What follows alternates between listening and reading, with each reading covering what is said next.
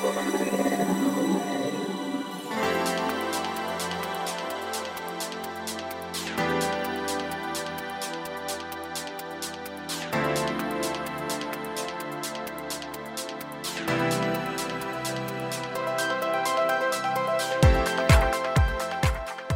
んにちは、ゆきです。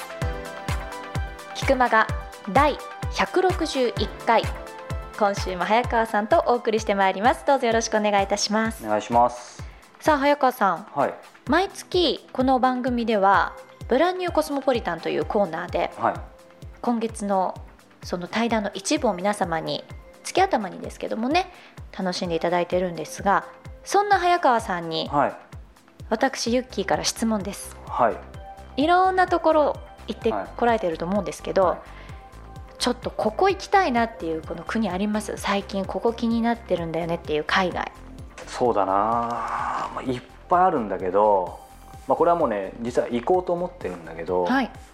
ドイツとうん。スイスに行きたいと思っていて、うーん。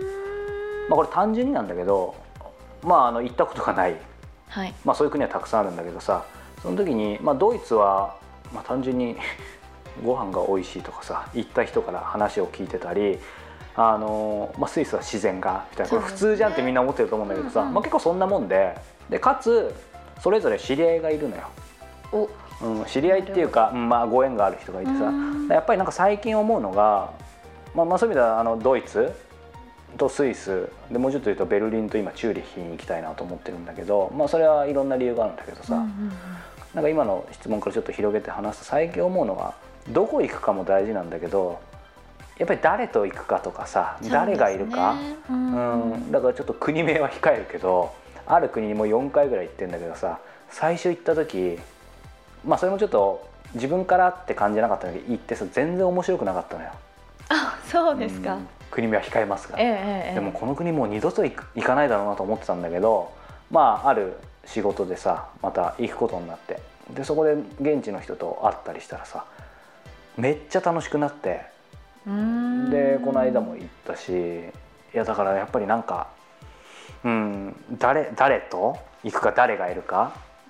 でやっぱり自分がワクワクする何かがあるかってそこが全てだと思うからさ。だからなんかね誰かがいいよって言ったからとかそういうことじゃなくて、うん。やっぱりそういうこと大事だなっていうのは思いつつ、じゃあぜひうん。もしそういう国に行かれた際にはこの番組でそうだね。教えていただきたいですまあ、よね。きっとあのベルリンとチューリッヒというかドイツとスイスとか行ってんじゃないかな。いつか。いつか。いつか？うん。いつかこあのブランニーコスモポリタンで出てきたら。まあわかんないけどね。そうですよね。うん。まあでもいろんなとこ行かれてるからでもどうしても仕事絡みになっちゃうんですね早川さんの場合。こう全部一緒だから昔そういうの嫌だったけど、うん。なんか仕事もプライベートも全部一緒。やっぱ自分の好きなことでやってるからだからそういう苦しい感はないよね。ただひもうちょっとゆっくりすればいいのは必要以上にインタビューを入れちゃうとかはあるよね。あ そうそれは性格でしょそう。うね。であのね先週のようにハーハー言いながらここに来るみたいな。まあそんな感じかなさあということでございまして早川さん引き続き今週もよろしくお願いします。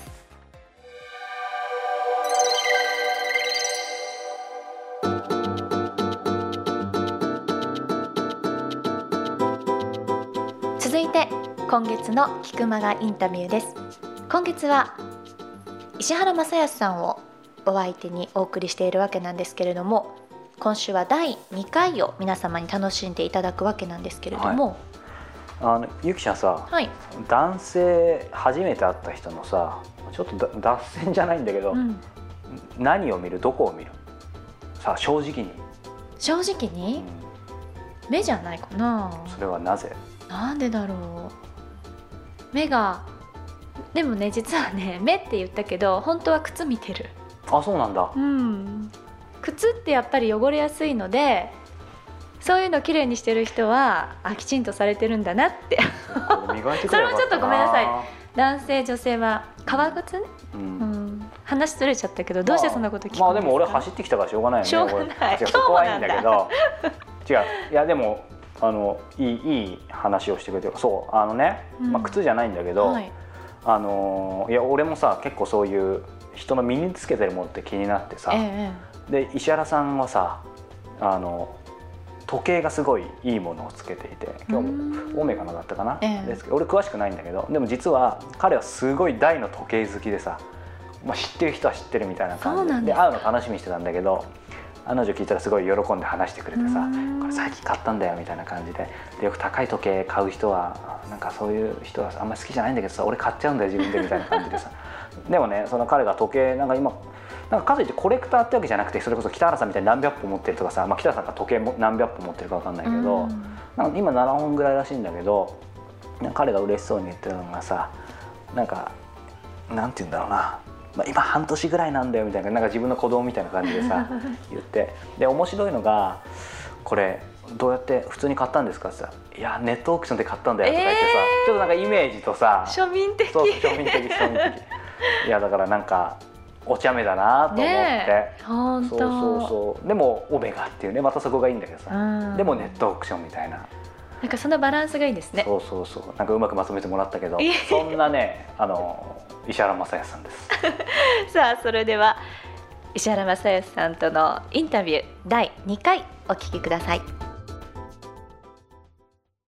これ個人的な要望になりますけど僕も今30この間4になったんですけど、はい。やっぱその年代って結構就職とかも苦労してるし、うんそうですよね。僕も今結構孤独でまあなんとかギリギリ生きてますけどみんないい会社入ってまあなんとかやってる人もいますけどなんかその辺で一回キャリアをある程度積んで、うん。そこから次の、まあ、セカンドライフって言葉が適してるか分かんないですけどそういう年代なんかもなんか読みたいなっていうのは。あれ13歳のハローワーク出た頃結構、えー当時22歳の人とかやっぱり読んであやっぱりそうですか、はい、それはあの転職のために、ですよね。自分の興味は何に向かってるかみたいなものをちゃんと使うのには良かったっていう、そうですよね、まあ、そういう意味では僕も十分役立たせていただいたんで、そうか。あと中学校が卒業シーズンのところに、はい。あの学年で買ってあの卒業生にプレゼントとかやってましたね。そうか。それでもがそうですね。学校とか、は図書館とかも結構これは買ってくれますよね。はその辺ってザックバラにって結構やっぱり計算はしてたんですか？そう。いしてませんでしたね。それ結構意外なんですけど、はい、あの計算そこまでするようになったら入んないと思うんですよね。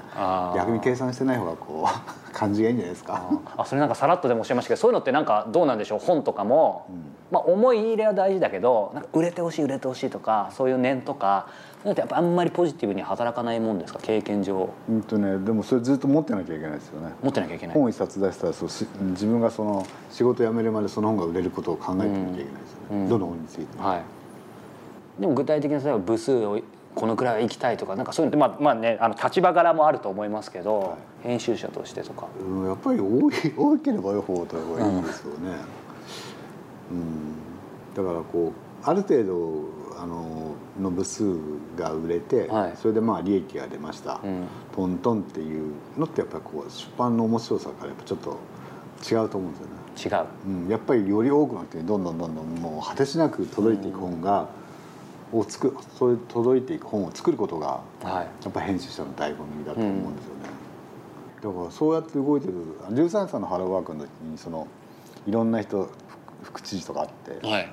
でその源田さんっていう、はい。ある日メールをくれて、イギリスにニートっていう人たちがいるそれはあの教育もはい拒んでそれから労働も拒んでっていう人たちがいて、それが若年層で増えているけどもそれは日本でも多くて自分はそれを研究してるんで本を作りましょうって言って作ったのがニートって本なんですよ。うんうんそうするとね結構ね流行語的になる、そうですね。流行語大賞の直前まで行ったんですけど、ダメだったんですけど、だからそうやって動いてると、うん。あの一つの仕事から広がっていくっていうのは結構あるかなっか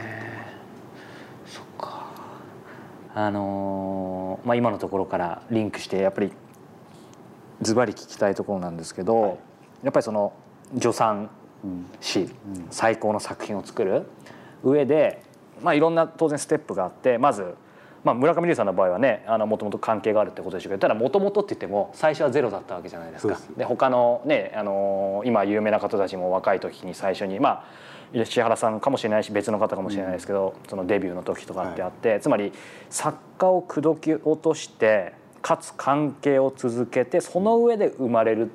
でしかもそれが世にまあ売れるというか、はい。そういう全てのを満たす本をまあ仮に勝手に最高の作品と定義させるとっていただいた時に、そういう一冊を生み出すために、一個って難しいかもしれないですけど一番大切なことって何だと思いますか？うーんやっぱり愛嬌とかじゃないですかね、愛嬌。うん、それは自分の愛嬌もあるでしょうしその人人のチャーミングなところを見てやるとか、うん。そういうことじゃないですかね人間関係だと。えー、とだから石原さんご自身の愛嬌と、僕,、うん、そう僕 まあ、編集者としての愛。まあ、嬌、石原君このこいつがだったら書いてやってもいいかなってい。うのはい。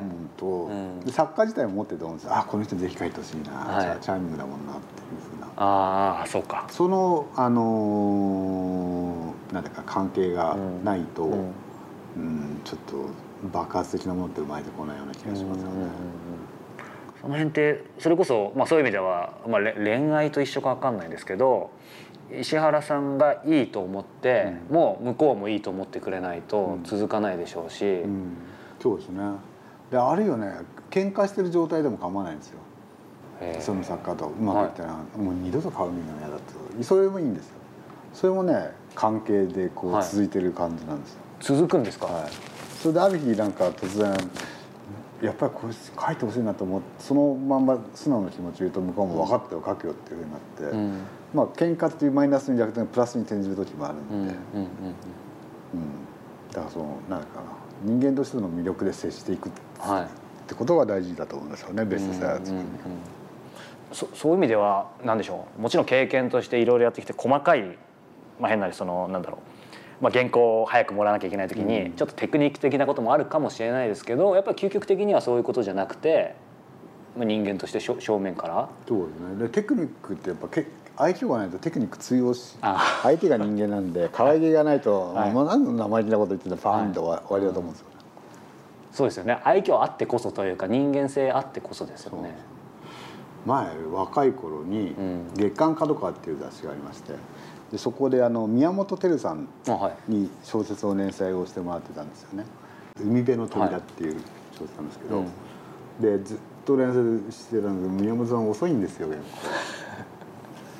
であんまり遅くてですね、はい。あるな夏8月だったと思うんですけど、うん。僕22歳の頃だったんですけど、はで宮本さんあの原稿をあのそろそろいただかないとって言って、うん。それもう締め切りが当日ぐらいなんですよ。うん。ああお前か分かったねってと。であ明日明日渡すわって、まあ、電話で宮本さんの大阪に住んでらっしゃる、はい。話して「じゃあ分かりました明日電話します」電話したら「石原大変なことになったんや」と「どうしたんですか?」って。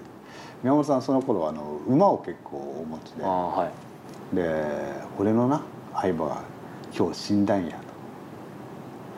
と「ああそうなんですか。馬が死んだんですね。そうや。お前馬が死んで原稿を書けるわけないやろ」と。かって、それはあの宮本さんに僕が「宮本さんあの馬が死んでもペンは走るでしょ」って言ったんですよ。ちょっとなんやで？お前もう一回言ってくれへんかい」ってもう一回「馬が死んでもペンは走るでしょ」って「ええ言葉やな。こんなん書くわ」とかって。それで翌日になったら「えあの今書いとるで」とかって言って、はい。で30枚の原稿だったんで「ありがとうございます」ってこと「お前にああ言われたら書かんわけいかんやろ」とか言って「どのくらい書いて書いてますか?」ってそれぞれ123456789101117あ結構進んでると思って。17行や。一枚もいってないじゃないですか。でまあその晩何とか書いてくれるんですよね、だからそういうなんかこうテクニックといえどもこう、うん。可愛げがないとこう、うん。取れない原稿はあるんじゃないでしょう。かか。でもそうするとなんかこれ一応身も蓋もないかもしれないですけど愛嬌ないと無理、無理。無理。無理無理無理無理無理無理。無理無理無理無理。がします。はい。もう。えそう早川さん大丈夫？よ大丈夫ですか？僕出版社全部落ちたんですけどね。それは出版社に見る目がなかったと。そうか。えでもそうするとうーんそれってあれですよね。別にだから正直であれっていうこととも違いますよね。天性ですよね結構う、ん。天性のもんだと思いますけど、うんなんかこう僕なんかも周りとか見てても、えー、健丈なんかも昔からよく言ってるんですけどあ社長はい。はい、うちの社長でいるんですけどあのなんかこういわゆる文学が好きで小説ばっかりばっかりばっかり学生の頃から読んでたっていうよりやつよりも、うん。まあ、高校とかと大学時代とか野球ばっかしてました。あみたいなやつの方が作家とかは疲れたりします？ー僕サッカーしてました。あでしょ？だから得意のジャンルを持ってるっていうのは、はい。やっぱり人間の魅力になるんじゃないですかね。うん。いざとなって話してサッカーの話持ち込んだりすれば、はい。あこいつにはちょっとかなわないなって。そうですね。僕サッカーライターに実はなりたくてで文春とかもいろいろ全部落ちて、えまあ結果的にはね良かったですけど。そうですね。はい。ちょっと脱線しましたけどそうすると、まあ、13歳のハローワークにそこまで書いてなかったと思いますけど愛嬌ないと編集者はなれない。えうん、なれないと思いますね。これズバリですね、はい今って採用に関わることもえあります。でもやっぱそこも見るんですか？うん、でも見ようがないっていうかね そちょっとやっぱりしばらくなんか5回ぐらいはお酒飲みに行かないと分かんないところはあるんで、さすがにお酒で面接ってわけにいかないですからね。だからそこはちょっとうんえいやっとはいはい信じてうん取ってます、ああそうそう聞きたかったんですけどやっぱりさっきの話でいくと愛嬌もそうだしもう本当に何でしょう特に、まあ、今ももちろん現役でしょうけど昔よりはいわゆる現役度はやっぱり石原さん減ってるんですか？そうですね。まあどっちかっていうとこう仕事を作っていくとか、うん。えっとその仕事あの本が出たその本を売り伸ばすには何ができるかとか、うん。っていう方が中心だと思います。そうですよね。はい、その中で、まあ、今もそうは言っても編集者をやってる中で、やっぱ距離感っていうのが僕はすごいお聞きしたくて、今まで僕が石原さんのことを事前にいろいろ調べさせていただく感じだともうもう距離感も何もなく、うん。とにかく結構もうぴったりっはい。ていう感じだと思うんですけど近すぎるとなんか難しい部分もあるのかなとか思ったりするんですけど、その辺ってどうですか、ででも近くないと何にもあの果実は取れないですよ。取れないですか？取れないです。もうじゃあもう詰めて詰めて詰めまくる。だから僕なんかもそう見られたかもしれないですけど、仲のいい作家と編集者同士って、恋人みたいな感じでまあいろんな噂ありますよね。で毎日毎日電話しして、はい。毎日のように会っていてそれでもなんかちっちゃな些細なちっちゃなことで、ん。えっといい境があるともうあの二人私たち一緒にやっていけないとかいうふうなことをややってますからね。あやっぱあるんですか？それででどう周りから見るとどう考えてあんたたちずっとやっていくかみたいな感じもそうやって見えますよね。でも実際それで本当にあの誰とはやらないですけど、まあ、そういう関係の人もやっぱりいるんですかね？あのあの男と女とかそういうことですか、はい。それはあんまり知らないですね。これはオフレコっていうことでもあんまり。うんとでも僕はやっぱり職業的にしても何にしても、あの男女近近いところにいるとまあその可能性は十分起こり得ることだし、まあそうですよね。全然不自然なことではないと思います。よ。ただまあでもそうか。でもそのくらいやっぱり近くてぶつかっていかないと生まれないっていうのは、そうだね。でやっぱり近づかないと小説家なんかあの一番その小説家が持ってる関心事っていうのは見えないと思うんですよ。うん。うん例えば昨日そのある女流作家の、えー妹にあの子供が生まれたとしたら、もうそれ以降その彼女の関心ってその姪っ子なり甥っ子に向かうわけなんで、そういったものをこうやっぱ近くにいないとわからないと思うんですよ。相手の関心事がわからないと、うん。こう付き合えないっていうか、うん。あの小説を書くと本当になんかこう自分の子供をこう預けるようなもんなんで、うん。うん。信用を勝ち得ないと思うよ。よっぽど近寄らないと。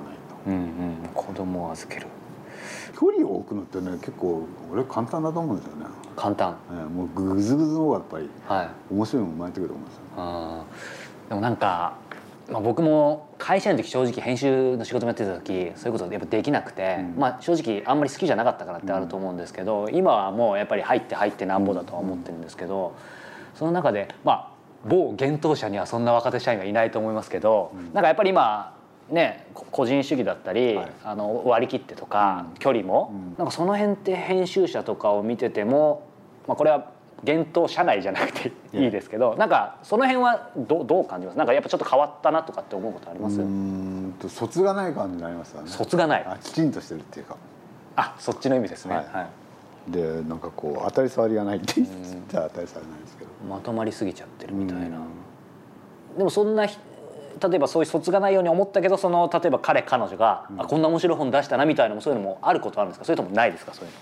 えっとね本はあんまり感じないですけど、うんただあ実は本当はいいやつだったなってのは思うことあります、いいやつだった。卒がないってなんかあフラットなやつだなと思ってたら、なんか実はちゃんとした関係をうん作家たちと結んでたってあいうのは、逆に卒がないっていうふうに自分が遠ざけて見てたから分かんなかったんです。けど、近づいたらあすごくいいやつだったっていうのがあります。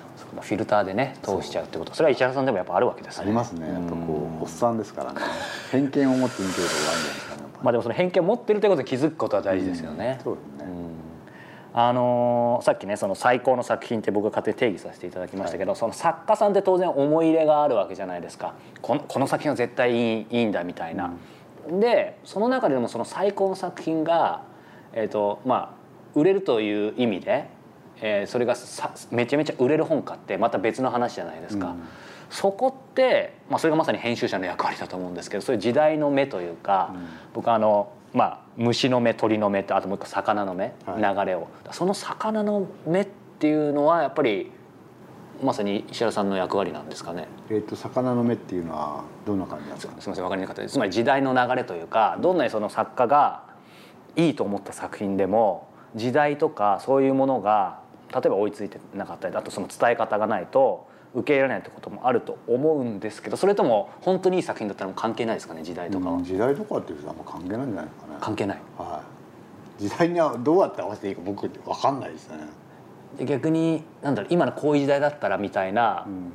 僕のイメージはその編集者の方ってやっぱそういうものもすごい流れも誰よりも分かってるし、まあ、むしろ作っていく方かもしれないんですけど、うん。本当は分かんなきゃいけないのかもしれないですけど。ね、うん。でも僕やっぱり基本的に小説で一番いいものってのはあの読んだ人間の精神をこう拡張してくれるような、自由にしてくれるようなもんだと思うので、はい。別にそれ時代に合わせてどうこうっていう話じゃないんで、えー。じゃあもうそういう意味では何でしょう？かといって、えー、とそのじゃあ石原さんと石原さんが惚れ込んだ、えー作家、でもうとにかくガチンコでいいものを作る。っていうある意味ちょっと乱暴な言い方かもしれないですけどもうそれが全てなんですかね？うんと全てだと思うんですね。じゃあ例えばターゲットがどうこうとか、ターゲット一応なんかこの辺で考えてるんですけど大体そうじゃない方向に行っちゃうんで、でもやっぱりあ嘘嘘間違えました。ターゲットはね外れてもいいから考えるようにしてますね。というのはなぜですか？トレンドとかターゲットってやっぱあるもんなんで、それはなんかじ時代がこうさっきのと矛盾しちゃいますね。でもただ時代に合わせてにも人間その時々の人間が求めてるものは何だろうかっていうのは、どっか考えてますうん。ただそれに合わせてっていうのは難しいと思いますね。うん。ただその感覚は持っていないと、トレンドともターゲットも無縁な感じになるんで、ある程度大雑把にこういった世代に向けてっていうのはありますよね。ただそのトレンドが自分で正しいとも別に思ってはいない。いないです。ただ考えてることがやっぱり大事。です考えることでやっぱある程度厳密なんでしょうね、はい。うん。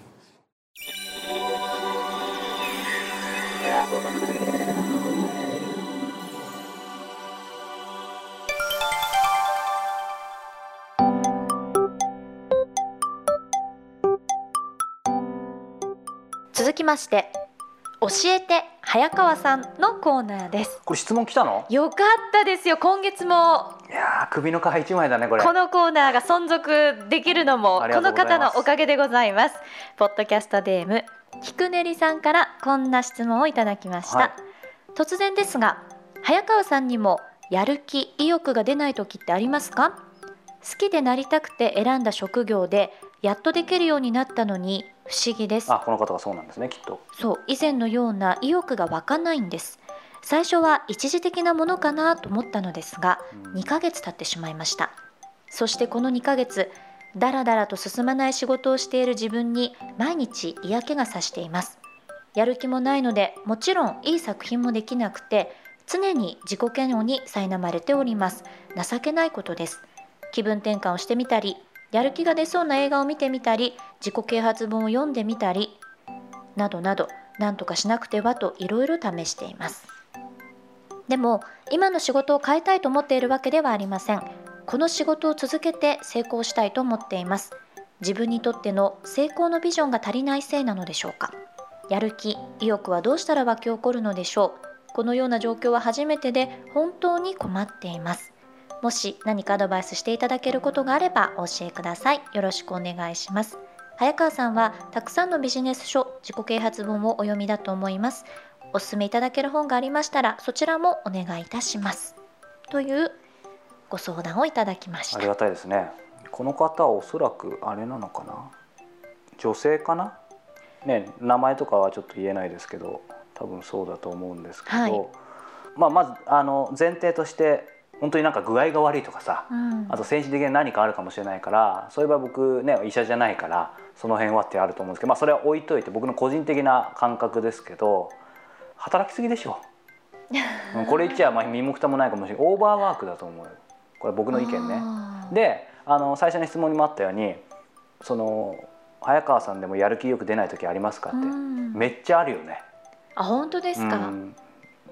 ななんて言うんだろう。俺ってどう映ってるんだろうね。あんまりそういう風には見えないですけどね、まあだからさなんかでも話聞いててこの彼女の言うことがすごい分かって、うんやっぱりねあの一言で言うと、まあ、俺も特に結構落ちたことあったし今でもあるけどさやっぱりあのもう本当に何もしなくていいと思うよ。で十分頑張ってるし、んその彼女は。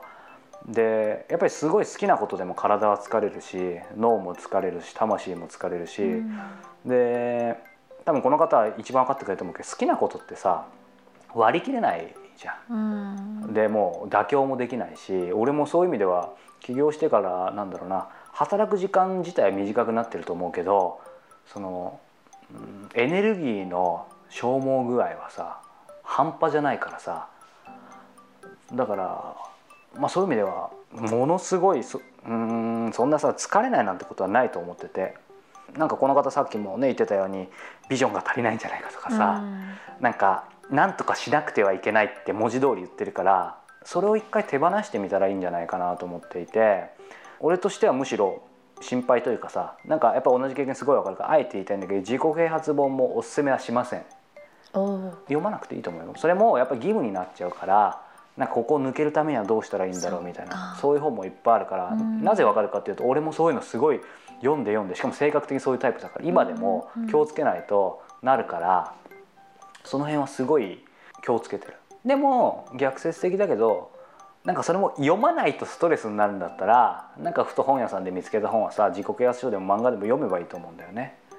だからすごい彼女は多分きっと好きなことやっててで多分ある程度仕事としてはねきっとうまくいっててうんでも次に行くためになんかお休みしてると思えばいいんじゃないかなというふうに思ってでもこの方の文面からだとおそらくそのいい作品ができなくてっていうふうにおっしゃってるから、うん。何かクリエイティビティが必要なお仕事されてるんでしょうね。うん。やっぱそういうのだとますますこう焦るんでしょうかね。ああるだろうね、まあうん。俺もねそういう意味では形は違いとあるけど、うん。ああとはちょっとジャストアイディアなんだけどさ、うん。